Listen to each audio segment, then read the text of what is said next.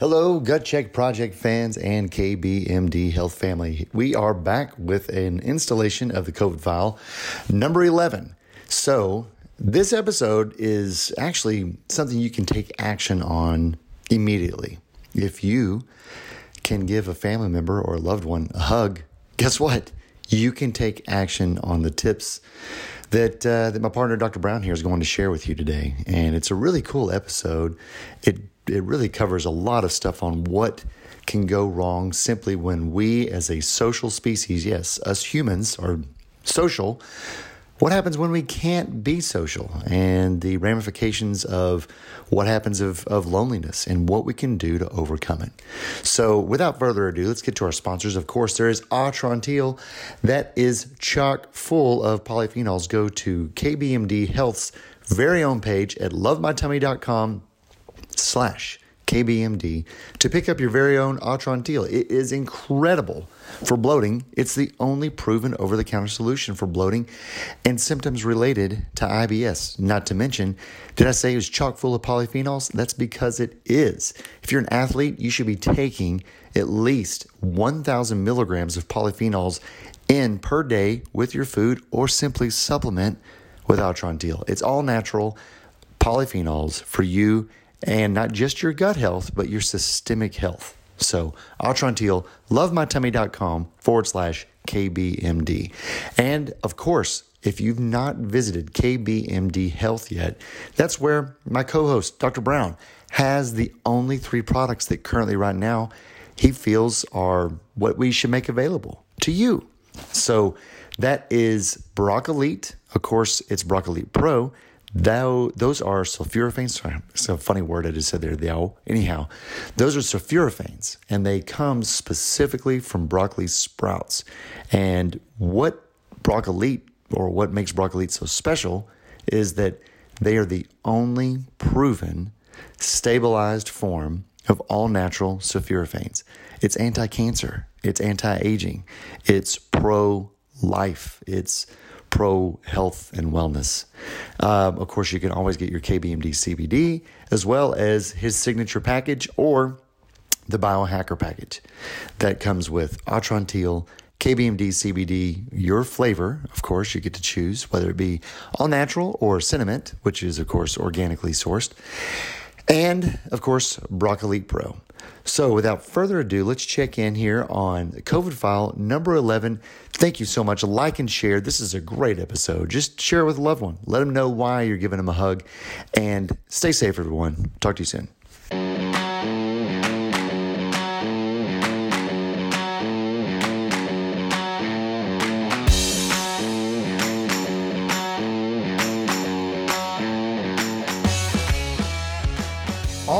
Right, it is now time for the Gut Check Project with the COVID file installment number 11. I'm Eric Rieger with your co-host, Dr. Kenneth Brown. Dr. Brown, what's happening today?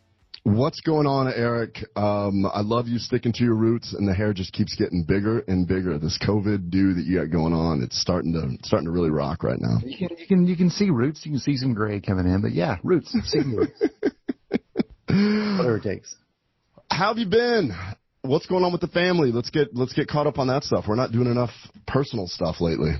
Man, family. it's funny you mentioned that, uh, considering what we're going to talk about. But uh, this weekend, I get to go and see my oldest. He is uh, in his first semester out at Texas Tech. He's loving it, but I've not seen him in over a month. Can't wait till this weekend for us to uh, say hello to each other. And uh, youngest Mac has got basketball this evening. They're doing tournaments, and of course, both of them are having to do this readjustment, obviously around COVID.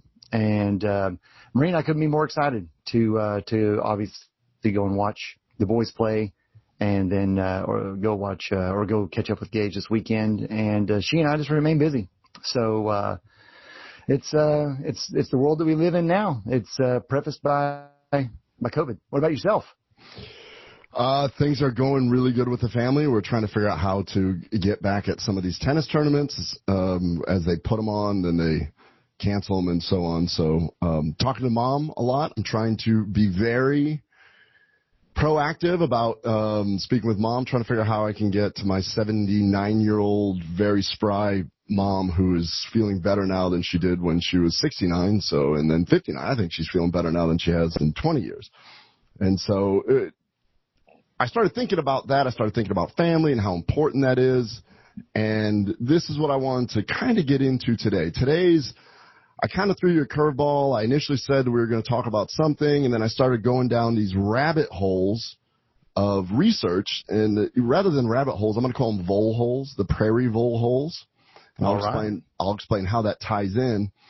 But when we were looking at this, I'm sitting there talking to my mom, and she sounds great, and we're trying to do this. I've got, uh, you know, we did some some zooms with some other friends around the country, and I'm like, wow, this is an interesting time. And I then started thinking about my practice, and I'm like, and my practice is really busy right now. Like people are really no and joke. they're and they're very desperate. So I started down this whole path.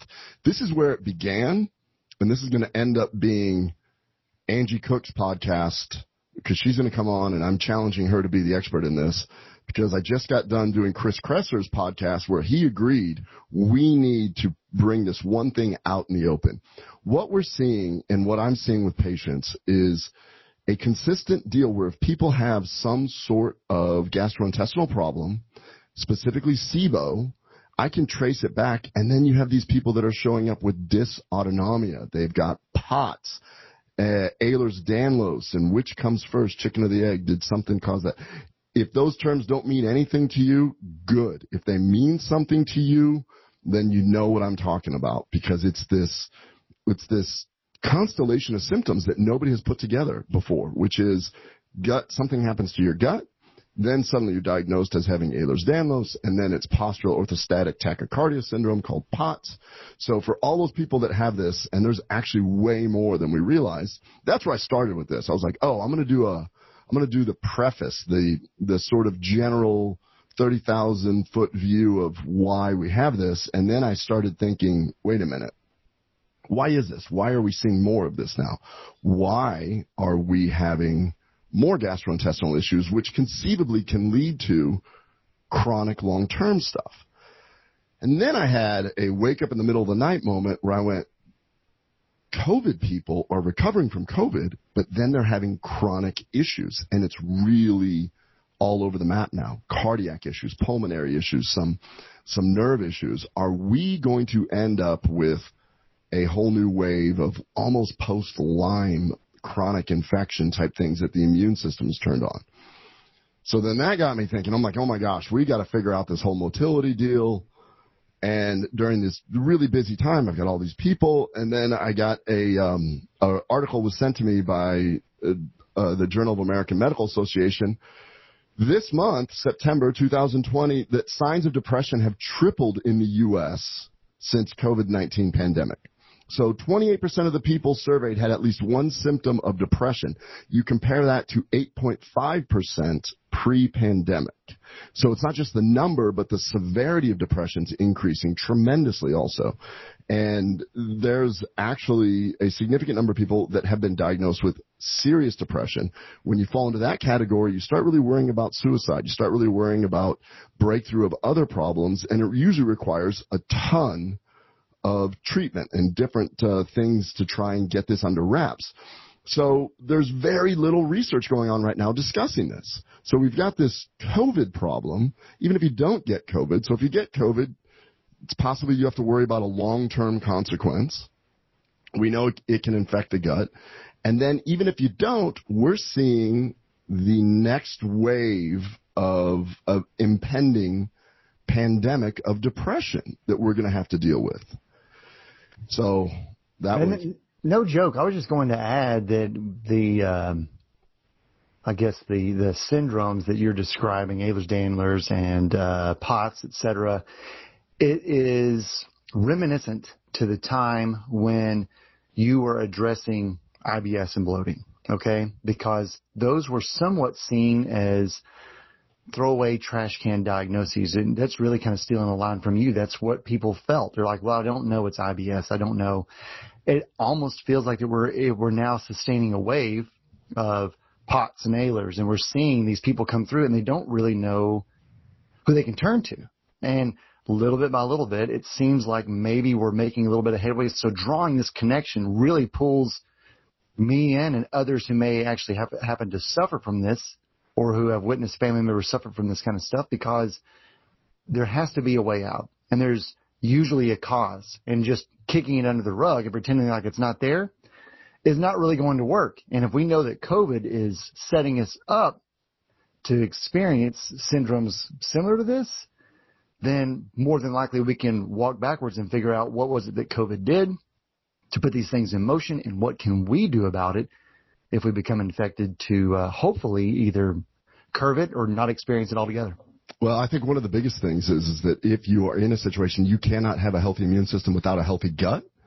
So what I'm saying is, is that we do have evidence now that when you have a, something that affects your gastrointestinal system, like an ACE2 receptor where a spike protein can bind to it, and then that's where the, the, the whole disease starts, that could lead to a domino effect of more chronic problems. And so I'm sitting here, I'm just like, wow, okay, this is daunting. My practice is full. We're getting all these people showing up with these. I don't, I can't give them a good answer on the whole, you had gut problems. Now you've got these other long-term right. issues you have to deal with. And this JAMA article comes out. And so this is where I start going down some vole holes. I'm like, man, I really want to be able to help. Like, what is this connection? It's just there.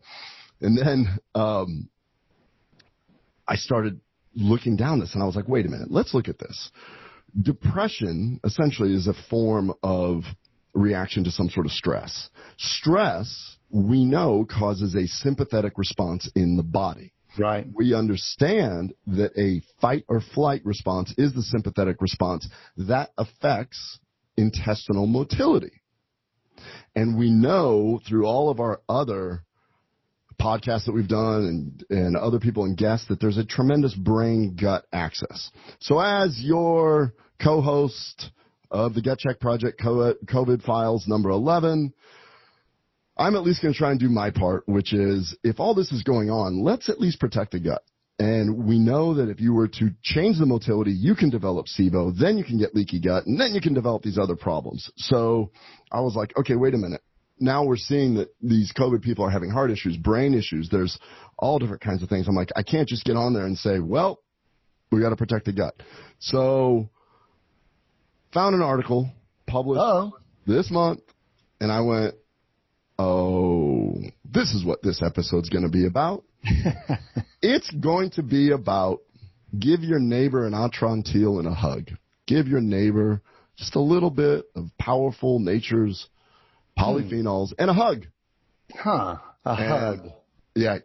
Uh, kudos to, to, to Chris Kresser because he mentioned this study. Uh, we, he went, "Oh, did you see that thing?" So that means like this study just came out like last week, and I was like, "Man, yeah. this guy stays on top of it." Yeah. All right, a recent study, and this is where we're going to end up, and this is why giving somebody a hug could be very important for your gastrointestinal health. Okay, this episode is going to be about. Let's do it. Give an Atrantil and a hug. Okay. So a recent study with rats looked at gastrointestinal motility in the setting of stress. So what these researchers did is they showed that when rats are exposed to acute or moderate amounts of stress, that they were able to show that the rats developed gastroparesis. They did not go into why. Gastroparesis is slowing of the stomach. I'll explain to my patients that when you go through amount of stress, the sympathetic nervous system slows your intestines down, and if you were to develop bacterial overgrowth, you have a reflex from your small bowel to your stomach that slows it down. I get all these people diagnosed as gastroparesis, and when we fix their SIBO, the gastroparesis goes away. So, these guys were saying, okay, we know that these rats, when we expose them to stress, they develop gastroparesis, but we don't really have a way to help them. So then one of them, I'd really like to see how they decided on this one particular thing. Then they decided to check something that has not actually ever been reported before. Somebody, that? somebody had the wherewithal to say, let's check their oxytocin level. You familiar with oxytocin? Yeah, I am familiar with oxytocin and uh, and or pitocin. Oxytocin, I think, is the endogenous form of pitocin. Correct. Correct. Yeah, it's also known as the hormone that uh, mostly is associated with pregnancy and giving birth, which Right. the pitocin part of it. You as a CRNA, you you know, you do the epidural in somebody and then you start the pitocin drip and it and there's lots of things that- contractions. lots of yeah, it contractions causes uh, things like uterine contraction. Get the baby. If, if someone's been induced, then that's what we're doing is we're giving them uh, pit or pitocin through their IV. Yeah, and so the way that I learned about oxytocin was mostly through my gynecologic rotations, where you're looking at stuff like this. Well, as it turns out, it's a really cool little neuropeptide slash hormone. You mean it doesn't just have one use that we isolated for our own convenience? Doesn't just have the one use, and then see everybody thinks about it. It's been it's been labeled as the love hormone, the cuddle hormone. It's what um, helps um, moms develop their lactation when the baby cries. It's an oxytocin response. All this other really cool stuff. These guys said, "Hey, what if we got their oxytocin up higher? Conceivably, what if the stress decreased their oxytocin, raise their vasopressin, and maybe that's why they're having GI issues?" Huh. Nobody's ever put the link together before where it's like, look, we just say that, oh, when you're under stress, you're, you have gut issues. How? Hence the vole hole. So what they were able to show is that these rats with higher levels of oxytocin recovered from the stress and improved gastric motility. Their guts recovered when they could raise their oxytocin level. Okay. And then they took these knockout rats, and what knockout rats and mice are is that they genetically raise one that is incapable of producing something that they want. So then they raised these rats that were incapable of producing oxytocin, and their gastric motility and their GI tract was horrible. So their data showed that oxytocin directly influences the neural pathway of the stress response. Why is that relevant? Because when we have Angion and we do our motility deep dive, maybe a couple different podcasts, and Kresser agreed with me on this one. It all comes down to motility. We have to fix the motility, and this is a particular. It's known as a neuropeptide. A lot of people refer to it as a hormone that actually affects the neural motility. Right. Then I went, oh my gosh, I have not heard of this before. So now what we're talking about is oxytocin as a stress adaptation that could actually help motility. So rather than just immediately build a cuddle room in my clinic where patients come in and they get uh, Ms. and Amber and Andy and my, all my other staff will have Yeah. to rotate cuddling with patients to improve their oxytocin level. I thought I'd look into the science a little bit more before I just jump into that. And then I, it, it got me thinking, not only is COVID creating all this depression, is it, is some of the problem because we're isolating ourselves? I mean, I still want, I mean, I still don't like the Zoom way that we're doing this, but at least we have some interaction. But is it conceivable that one of the reasons why we're having so much depression, so many of these other issues, that are we ignoring our oxytocin? Hey, you know, uh, two quick things. One is quick, and that is, um, I think that now we've established, especially with the with the mice or the rats, that uh, oxytocin is not a gender specific uh, marker or a um, hormone, right? So males and females are going to benefit from this. But a side note, long, long ago, I was watching a special, and they were talking about some of the side effects that happen to people who happen to be imprisoned and who were put like into isolation for whatever reason, you know, down in the hole. Yeah. And one of the early issues that occurs with them is GI distress. So I kind of feel like that Really? maybe we're going, I mean, it- beyond the depression, beyond the, the, uh, the things that could just simply drive someone crazy in their own mind by being isolated. A lot of it was just simply inability to have normal functioning GI tract. So anyway, That and so let's let's just key on that for a second. You have stress. You are able to muscle through some of your gastrointestinal issues. And you say, I just have to, I have to keep the stiff upper lip and keep moving. What you don't realize is that if you're not taking care of your gastrointestinal health, then this could lead to a cascade of other inflammatory things. So how do you improve the inflammatory aspect of everything? That's the really that's the really interesting thing. Now, we have talked improving your immune system by mitigating your inflammatory response using polyphenols. Mm-hmm. We've talked about improving your NRF2 pathway, which decreases the inflammatory response. So now I'm going to give you the trifecta of let's go down some vole holes and talk oxytocin. And why do I say vole holes? Because I found this incredible scientist. She's a neurobiologist named Sue Carter. And she's internationally recognized as this behavioral neuroendocrinology uh, PhD. She is the director of the Kinsey Institute, which looks at this, and all her work has focused on oxytocin, and she found the what was presumed to be the only mammal that had a monogamous relationship, the prairie vole. So when oh. I say I went down vole holes, oh, this is oh. why. Oh, All the research on oxytocin has hmm. actually been done on prairie voles by this badass scientist named Sue Carter. Sue and, Carter. Yeah, and her work is really cool because when you read some of this, she studied oxytocin in voles, and the reason why is because they were they were presumed to be the most social mammal and monogamous, and they really don't care about their environment. So you can take two moles that love each other and put them anywhere, and they'll be just as happy because as long as they're socializing, they're they're super cool.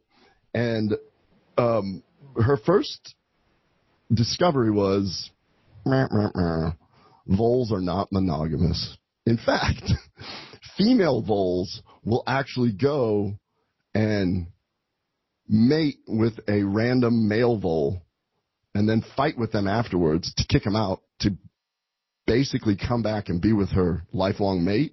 So they have lifelong mates, but the vole will actually go out and she explained that this is probably it's not like it's a super um what's the term for when somebody sleeps around a whole lot? Uh, the appropriate term is what I'm going for.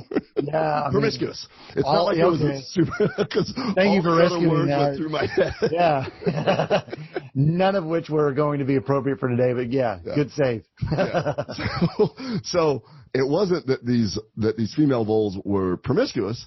It's that there's a genetic reason for doing this that if you can have a genetic pooling where you have more genes, but it's the family rearing aspect. And so what she was able to show is that it doesn't have to be the original mother father as long as there's a family unit or some sort of unit. And then, you know, she references a lot of psychological studies in humans, which this has been shown multiple times that, um, you, you know, this is where it's at. So the vole has a very similar oxytocin response to humans. So it's the perfect mammal to actually study. And at this point, that's why I'm going down vole holes. Now we should probably define really what oxytocin is on a little bit more scientific level.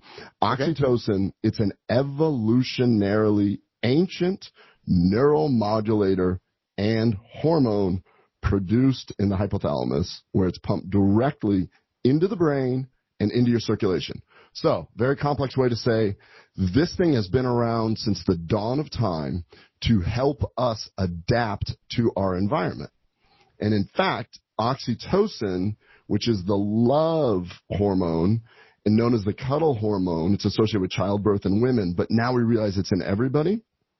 When it goes up, that really means that you're in a time of abundance. That means that you're in a time, this is a time to love. This is a time to do things. And when that's up, it actually does all different kinds of things, and we'll get into that in a second. But one thing it definitely does is it improves your immune system by decreasing inflammatory markers.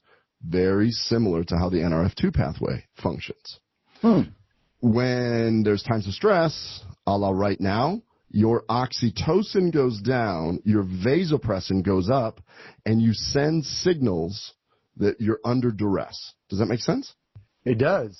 And so basically, uh, if you, it just sounds to me like if uh, you're under a lot of stress, it's hard to love. And if you aren't receiving love, you're probably going to find yourself in a lot of stress. Yes. So here is the, the thing that nobody's talking about. We've got a massive amount of depression going on because of COVID. And then we're saying, everybody stay away from each other. Yeah. When the reality is, what we're going to do at the end of this podcast is talk about how we can increase our oxytocin levels. But okay. just to show how important it is, um, what was she was able to do, just a few of the things. It enhanced memory production. Ooh. It has been shown to increase muscle mass. So um, it has been shown to help heal wounds quicker. So they can show when your oxytocin level is up, you have less serious infections. You actually can learn things better. You can develop more muscle. It's like kind of a, it's one of those like, ah, that does too much. Well, it's that important. It's one of these homeostasis type hormones. Oxytocin, vasopressin. She was talking about all different kinds of studies that perhaps one of the reasons why there's a cycle of teen pregnancy in certain lower socioeconomic areas could be that when a mother is stressed, she sends a signal to the baby that's in her. Oh. That, hey, we got hard times. Yeah. The baby down regulates its ability to produce oxytocin. Oh my. So it comes out guns blaring, not ready to cuddle. Yeah. The baby has been sent a signal that says you are being born into hard times. And when that happens, then you can end up with a sequence of events. And it's just tip of the iceberg about where she was going with it. And she showed it with these prairie voles. She had certain moms that um, were under stress. Well, then the baby would have lower oxytocin levels throughout its life. They Wow. go so far. Yeah, it's really wild stuff. Super, super wild because I'd never really thought about oxytocin before. I've always just thought of it as a pregnancy thing. And now I'm like, whoa, wait a minute. So what it helps you do is it helps you adapt to a changing environment. I was thinking of a time suck with what's it? Oh, name? Dan Cummins? Dan Cummins. And I just had to laugh about it because he he almost describes this when he was doing the Genghis Khan thing. He's just like, yeah, can you imagine being born in this? He's just like, I mean, like you're born into this horrible world, and you're just blah blah. And I'm like, oh, that oxytocin was really low in poor Genghis. Yeah. Really low. And Yeah. It really, really was. and so a lot of the oxytocin levels in a community can be manipulated by the strength of the community and learning from others. So part of what makes the oxytocin go up a little bit is the reward aspect also. So when you learn from somebody and you don't have to fail a bunch of times, your oxytocin goes higher. So each generation if done right, should have slightly higher ability to have the oxytocin because you're learning from the next group in front of you, and then it it's it's it's a safety thing. The more control you have, the more abundance you have, the higher abundance meaning you're not fighting for your life, not Lamborghini or whatever. I'm pretty sure that. You know, in a weird anecdotal way, if you think about just uh, growing up and being in a classroom, it seemed like that in certain subjects you would have friends that were just more adept and and better at listening and getting instruction. And so mm-hmm. as a lesson progressed, they didn't seem to stress about subject matter. So their ability to relax and learn and take in information, they had a comfort zone with that. So they may have had some amounts of oxytocin being released, which allowed them to take up the material, and then they didn't stress as the material was reintroduced and they were tested on. I mean, it's it's a cycle, right? So it's probably there's probably a pattern there to where we could we could help our young kids and children, et cetera, by learning how to get comfortable learning, learn how to learn. Yeah. Absolutely. Now, the good news, Eric, you don't have to worry about this at all because, as we've discussed in multiple different ways, Big Pharma is super excited to be involved in the oxytocin rush here. Yeah, I'm sure that they've they've got our best interest at uh, at every dollar. So they've got uh, multiple animal studies showing that you can kind of manipulate the oxytocin in an animal. They've got nasal sprays in Europe with just straight oxytocin. We've got the synthetic one, pitocin. Well, she's also got a ton of ton of work about how that will never work. No, That will never work. You cannot play Mother Nature in somebody's body with something so intrinsic and delicate and complicated. So unfortunately, um, at least in human studies, when they have tried to do this and develop a drug where you just take a shot of oxytocin and your immune system improves and everything, your body, surprise, surprise, starts to downregulate some of the oxytocin receptors, upregulate the vasopressin receptors because it goes, this is weird. This is Yeah. weird. Something's odd.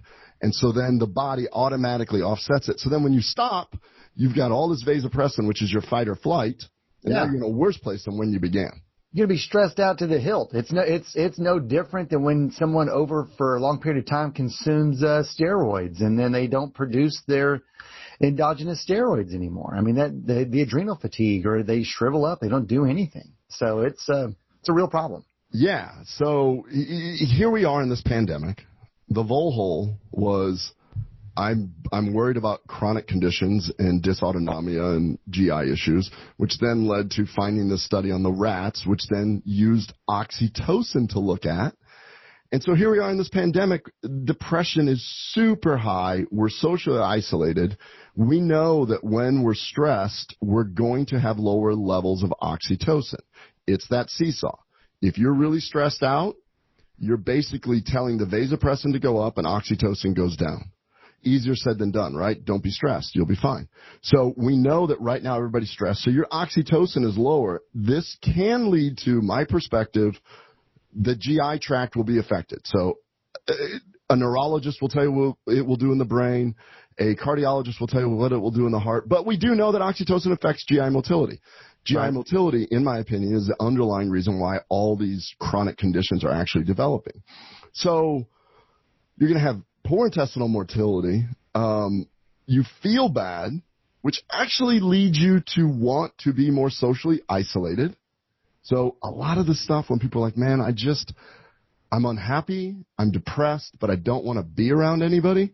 I yeah. give you a neuropeptide reason why that is. Your oxytocin's low. Your vasopressin is saying this is not the time to be cuddling.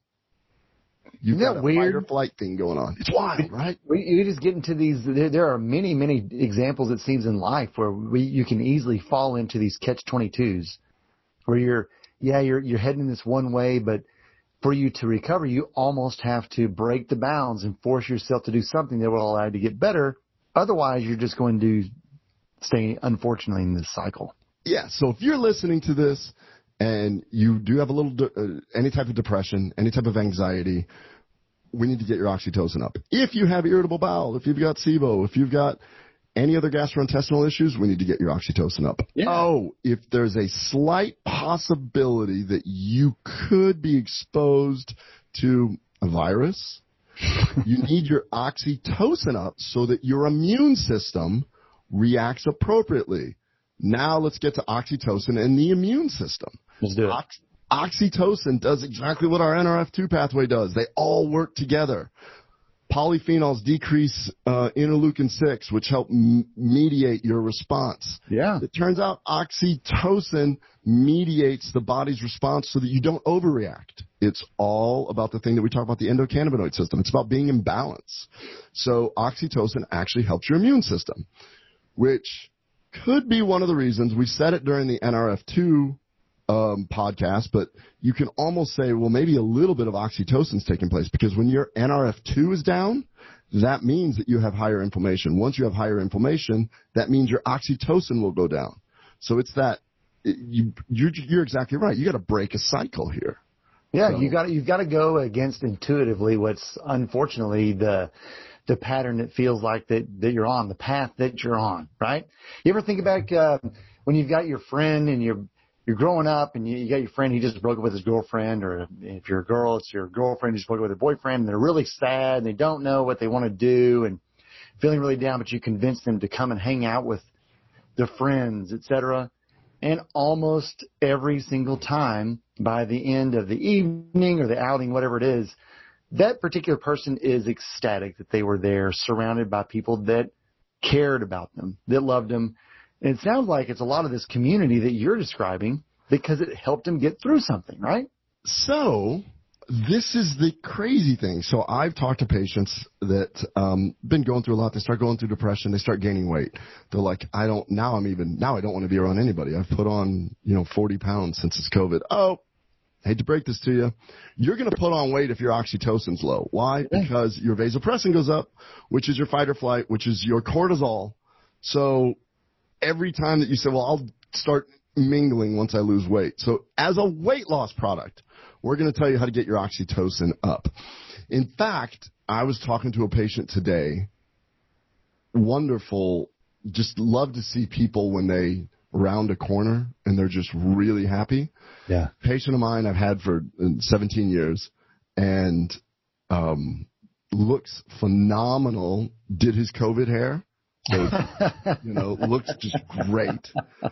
And it's his disease, underlying disease that he sees me for, is under total control. And I start finding out, oh, got remarried, has a new social circle.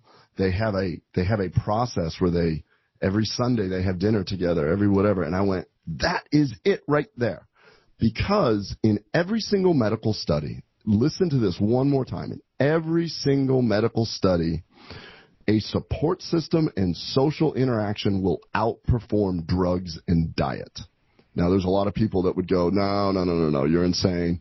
But if you look across the board and you start really realizing that and you start teasing out some of these factors, actually people that do have a support system, and it was always theorized, oh, well, they have a support system because their uh, family members help them make sure they stay on their drugs. Oh, they have a support system because they've got this and that. Could be oxytocin. Yeah. It could be this one thing that nobody's talking about. yeah, definitely. No, I, I agree. I mean, it, just take an inventory of the people that you know best. And not, I mean, probably not every time someone will have a, a, a different example, but usually your happiest friends, your happiest family members are those who are in touch, surrounded by not only support, but they give support and they, they receive it. And they, I'm just thinking of just several people. Yeah, that's who they are. So uh, the um, oxytocin's I mean, I, this vole hole was really big. This, the, Sue Carter has dedicated her whole career to it, and the science behind it is all her data, and it's really big. It's the first time I started looking into it, but of course, I got to do what we try and do, which is bridge some bridge some gaps. So we we will try and give you some tips on how to increase your oxytocin naturally. But I also wanted to look at a couple other things. We always seem to find that when you start looking at Mother Nature's secret weapon polyphenols, is there any data with this? So I really struggled to find a direct one to one, but there was a couple small studies looking at uh, breast uh, breast milk production mm-hmm. through the elevation of oxytocin, and this particular study showed that the combination of two different polyphenols, one of them being resveratrol, increased milk production through oxytocin release. So that was one of the only times that I actually found that polyphenols directly increased oxytocin, and they were looking at it to try and stimulate more milk production. Okay. And then there was one randomized trial on delivery, and they were looking at, interestingly enough, dill extract and its effect on oxytocin. And they showed that it actually showed a randomized trial where when you added the dill extract, which is a polyphenol, mm-hmm. then it improved the delivery process. So smooth muscle contract, um, contractility, etc. And then I found this one, which is um, a little bit interesting. It makes a little bit more sense because we know this. We say this all the time. This article comes from the Journal of Probiotics and Health. Microbes, oxytocin, and healthful longevity. In this particular case, they showed how our microbiome interacts and through decreasing what they believe are different inflammatory mediators uh-huh. that we know they can do, it has a direct effect through the vagal nerve directly on the hypothalamus to oxytocin levels. So all of this is kind of extrapolating. Dr. Carter does most of her work on these voles and did amazing on family units and stuff. That one right there that nobody's really looking into is do these polyphenols also have an effect on the oxytocin level? A couple small studies, but we do know that these polyphenols increase the microbial diversity. So the reason why I said take Atrantil and give somebody a hug is because we know that the polyphenols, stable, large molecular polyphenols, increase the microbial diversity. And we know when you have that, that a lot of other beneficial things happen. These guys in this paper showed a direct vagal mediated oxytocin response, meaning the vagus nerve, the great highway, is a motility thing. We keep circling back to the same things. So, other than make sure that you do the usual stuff they always talk about, get some good sleep, um, I believe that polyphenols probably increase, ox- increase oxytocin levels, and we know that um, at least in a couple small studies that you can increase oxytocin through several different smaller polyphenols. And then this final one was that if your microbiome is diverse, you will produce more oxytocin. That's really cool. That's really nice. Here's what's the best. It's called the cuddle hormone for a reason. Uh oh. Now, hugs. let's quit being so sciency. Let's talk about how to get our oxy on. Oh no, no, don't. I actually Googled that and I started to type in how to increase oxy and it was like cotton levels, where to get oxycontin. And I was like, no, no, no, no, no, no, no, no, no. Yeah, yeah. You don't you don't want that, or if you're a teenager, how to increase your oxy I ac- know, right? acne wipes. You know, so but it's kind of interesting because you because you you look at these little voles and you realize it's probably um, the more the more that you love and share, the more that you open up, the more that you allow your body to increase the oxytocin receptors so that they can be saturated more and you're Yeah. getting away from that sympathetic response. So, what's your favorite way to raise your oxytocin? Ah man, I can tell you right now, a, a hug from a uh, from wife and or family member, friend, any, of that. It sounds to me would be the most fun way and, and favorite way to uh, to raise my own oxytocin. How does Right. that sound? So there's lots of ways to raise your oxytocin. And this is a this is a quiz for you. Oh no. Yeah. So we know that exercise raises oxytocin. Okay. We know that listening with your eyes, meaning real eye contact with somebody, can increase your oxytocin. Right. Being intimate with someone will increase your oxytocin. Okay. and um, basically the whole cuddle aspect is there. So if you could incorporate all those different things, is there one particular act that would really knock the socks out of the oxytocin ballpark? If you could exercise, be intimate, be close with somebody, share a moment. Oh, ooh. Probably, uh, man, just rolling the dice here. All of those are things that hopefully everyone's getting the opportunity to do daily. I would say getting close with somebody would be the one that raises it the most, maybe. Hmm. You and I think differently. I guess you're about to break out a barbell. I'm not really sure. No! Okay. Exercise, being intimate, being close, having human contact, sex. Sex is amazing for raising oxytocin. So, Oh yeah. No, I mean, I'm maybe maybe I was going too G rated.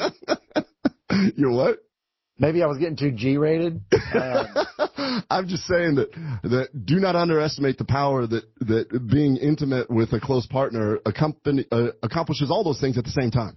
Yeah, yeah, yeah. Oh, I get it. I get what you're saying. You're saying Another way, another Yeah. way to increase oxytocin is to have an orgasm. So. Okay.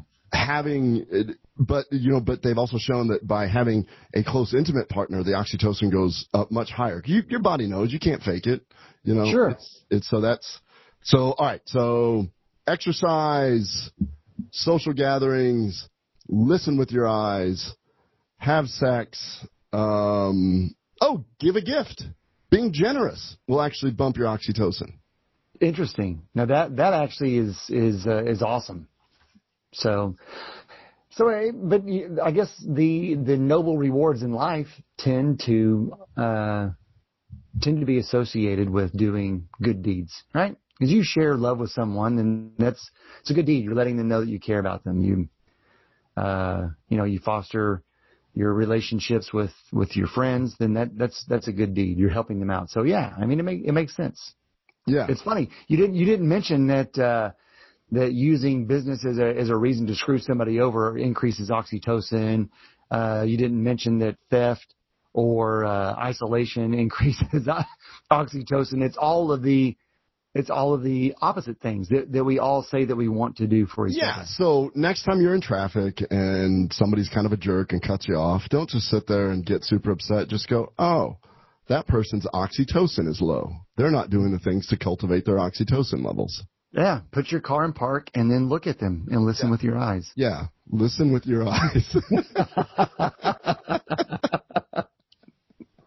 Maybe not that. That may that might not be the right. yeah, maybe that's not the right way. You can also, I had to laugh. So Hadil, I was, I was talking to Hadil yesterday, my, um, my, my wonderful scheduler.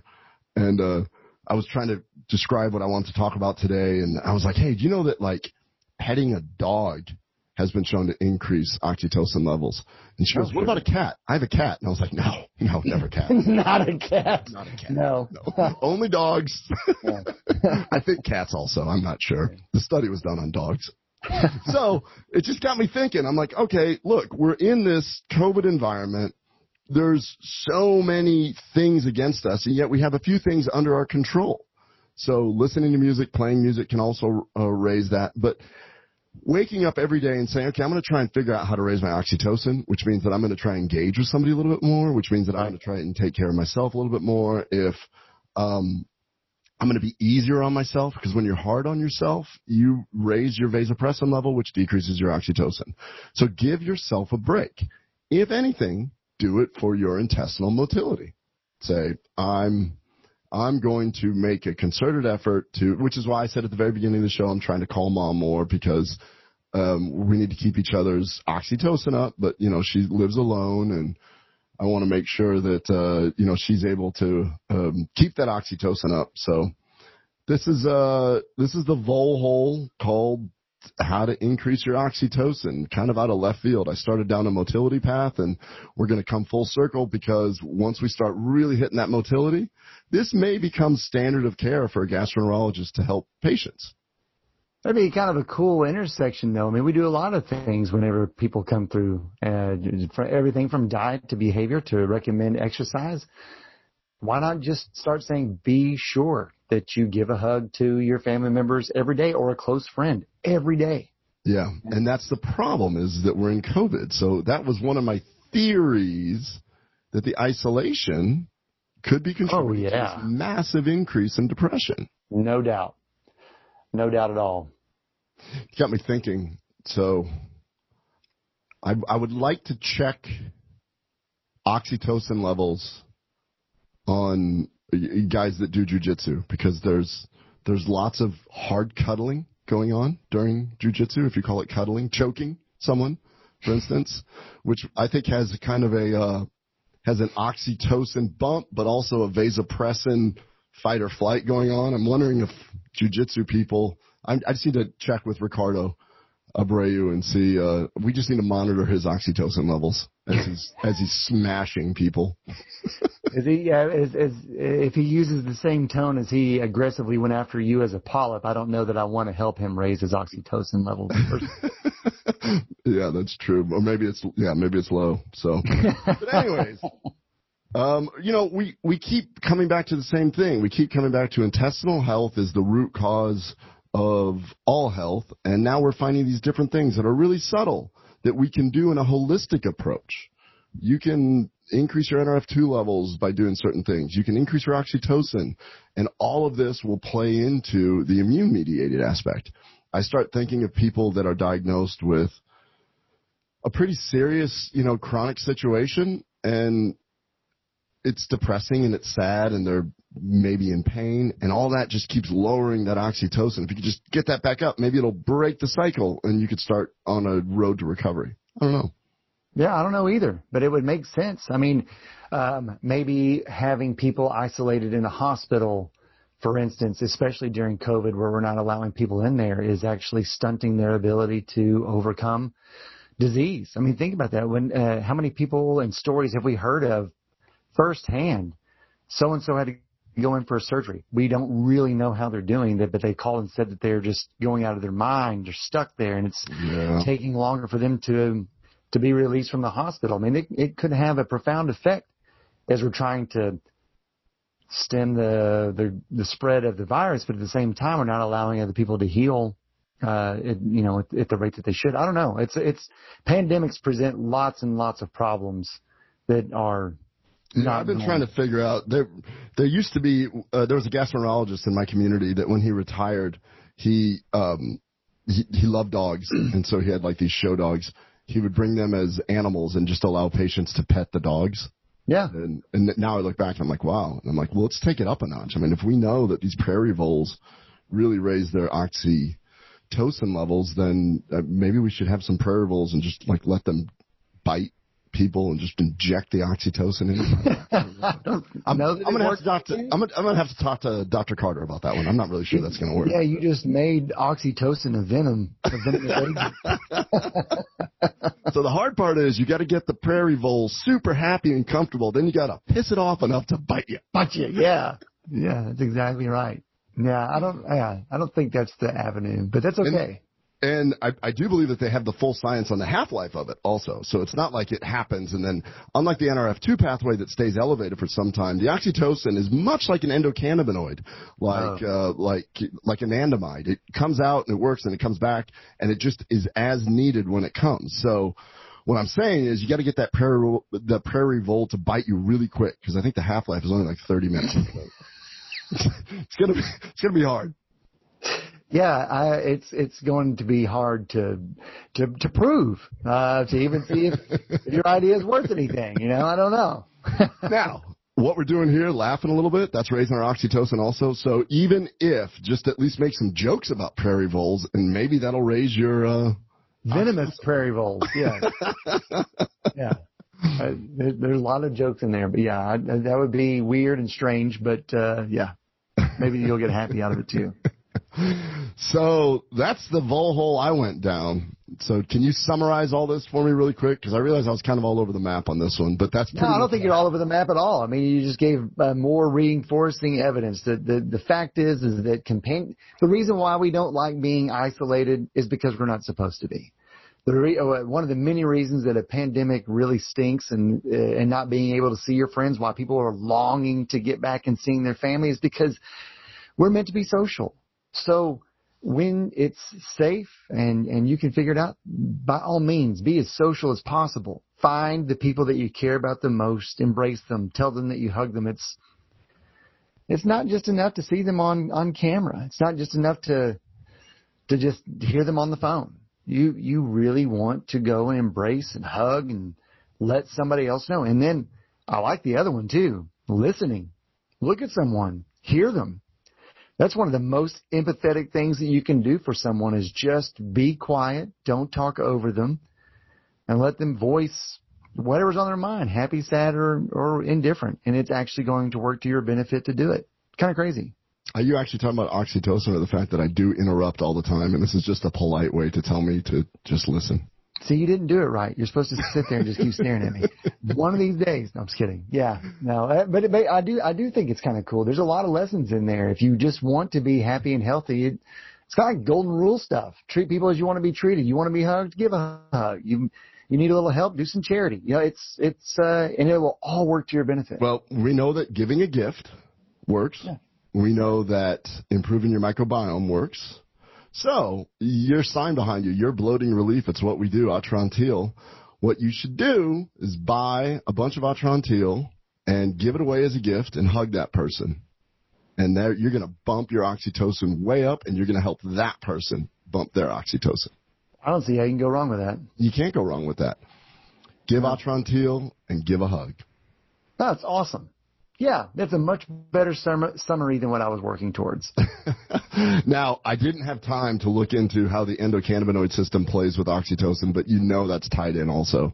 Because this is all, this just shows how complex humans are. It's oh, all tied in. We'll eventually get to how improving your endocannabinoid system, but it seems like everything that improves, everything that I just said for oxytocin actually decreases the sympathetic response. We get back to the same thing over and over and over again. Inflammation creates disease. Inflammation does um, is the root cause of the disease process. When you have inflammation, your NRF2 pathway goes down and your oxytocin goes down. So you at least need to take the reins, stop some of the inflammation through a proper diet, eating polyphenols, um, taking a, a, proper CBD to improve your endocannabinoid system, and then maybe your body will adjust by rising these other systems, these other molecular processes. Yeah, yeah, oxytocin, ultimately not just a pregnancy hormone or peptide. It's quite important for us throughout our entire existence. So, and, and unfortunately, I mean, we mostly in, in the medical community, at least allopathically, only talk about oxytocin as it applies to the maternity ward. And so I, way more important than that. It's way more important than that. And you know that we really can't have animals in the endoscopy suite. but I'm going to ask a small favor since your hair is really grown out. Oh, okay. I think we should let stressed out patients just pet your head as they're waiting to go back for their colonoscopy. Yeah, hey, after hand sanitizer, I guess everything's fair game. Eric, there's somebody that's super stressed out here. Would you mind letting them pet you? well, as long as I don't have to lay down and kick my leg several times across my belly. well, that's awesome. Yeah, oxytocin. We just keep throwing curveballs at you. Yeah, well, hey, listen, uh, uh, for the listeners out there, I think that um, we keep hitting, hinting at it, but pretty soon we need to dedicate a series or a, a show to uh, the vagus nerve. And we have actively been looking and talking to a few different people. We'll have a vagal nerve expert on here pretty soon, and uh, I'm excited about it. It really ties into exactly what uh, Ken is talking about with oxytocin and, and everything that we can do to help out our parasympathetic nervous system, which is the relax, the love, the feel, the the uh, rest and digest uh, mode, I guess, if you will, for our bodies. It yeah. helps us out quite a bit. I think we're going to end up. Um, so we're going to let Angie run point on this because she's done so much research oh, yeah. on the dysautonomia, which is the um, the dysregulation of your neurologic processes in relation to different organ systems. Yeah. And that's the whole POTS, MALS, SIBO um, relation, Ehlers-Danlos, and all these other things. So we'd start with that. But I think if we can figure out the motility aspect, oh, it will help so many people. It's and all. it's all connected, and it's and it's almost like you can't just do the one thing. You can't just. I mean, it's like you got to do it all. You got to get socializing. You got to feel good about yourself. You got to be happy or try to be happy. Any way that works for you, meditate, everything. Start working on that. You'll start losing weight. Um, then we can start healing the gut. It all, it's all coming together. And if we could develop some sort of, um, really nice rationale why people are having the issues they are, then I think that alone helps people to start on their road to recovery. Because just being told it's all in your head, this doesn't cut it. No, not at all. Not at all. Well, Ken, I think that the instructions are hopefully clear. Uh, go hug somebody. Go hug somebody. And then, yeah, yeah so as always, um, this is a medical show, but I'm not giving medical advice. I'm a medical doctor. Eric uh, delivers anesthesia for a living. But the, just speak with your doctor if we said anything that looks like you need to question it. But we're in social isolation, so don't randomly go up and hug people. But you can certainly you can certainly improve your oxytocin by sharing this episode, possibly yeah. liking this episode. That will increase your oxytocin level. Yeah, absolutely. Like and share, like and share. This is obviously Code File installation number 11. I'm Eric Rieger here with the awesome co-host, Dr. Kenneth Brown. Thank you all for the continued email and shares that we get. Um, I, I, I, don't know. I, am amazed every single week that uh, we have more and more people who write in and say, "Hello, thanks for doing the show." So, as long as we get those, we'll we'll keep meeting up, and um, hopefully we're we're covering topics that uh, that interest you. Now I want to send it when when we send this email out to let people know that we've published this. I'm going to send a virtual hug, and I want virtual hugs coming back at us. Just just take just just just take a little video of you just hugging. That's it. Oh yeah, yeah, hugging. Oh, and and a quick shout out to Sheila Unger. She uh she actually you asked about the the, the family earlier. She sent a a free complimentary sample of a Texas Tech face covering out to uh, Gage. That's awesome. Cool. Heck That's yeah. Awesome. So there, right there, she raised her oxytocin level. She did. That was that was an example. Charitable. She gave a gift. Absolutely. All well, Ken, right. I think that's going to do it for this episode. We will see you all next time. Stay safe. Give a hug. Listen to people, and uh, don't forget to like and share. We'll talk to you all soon. Right on.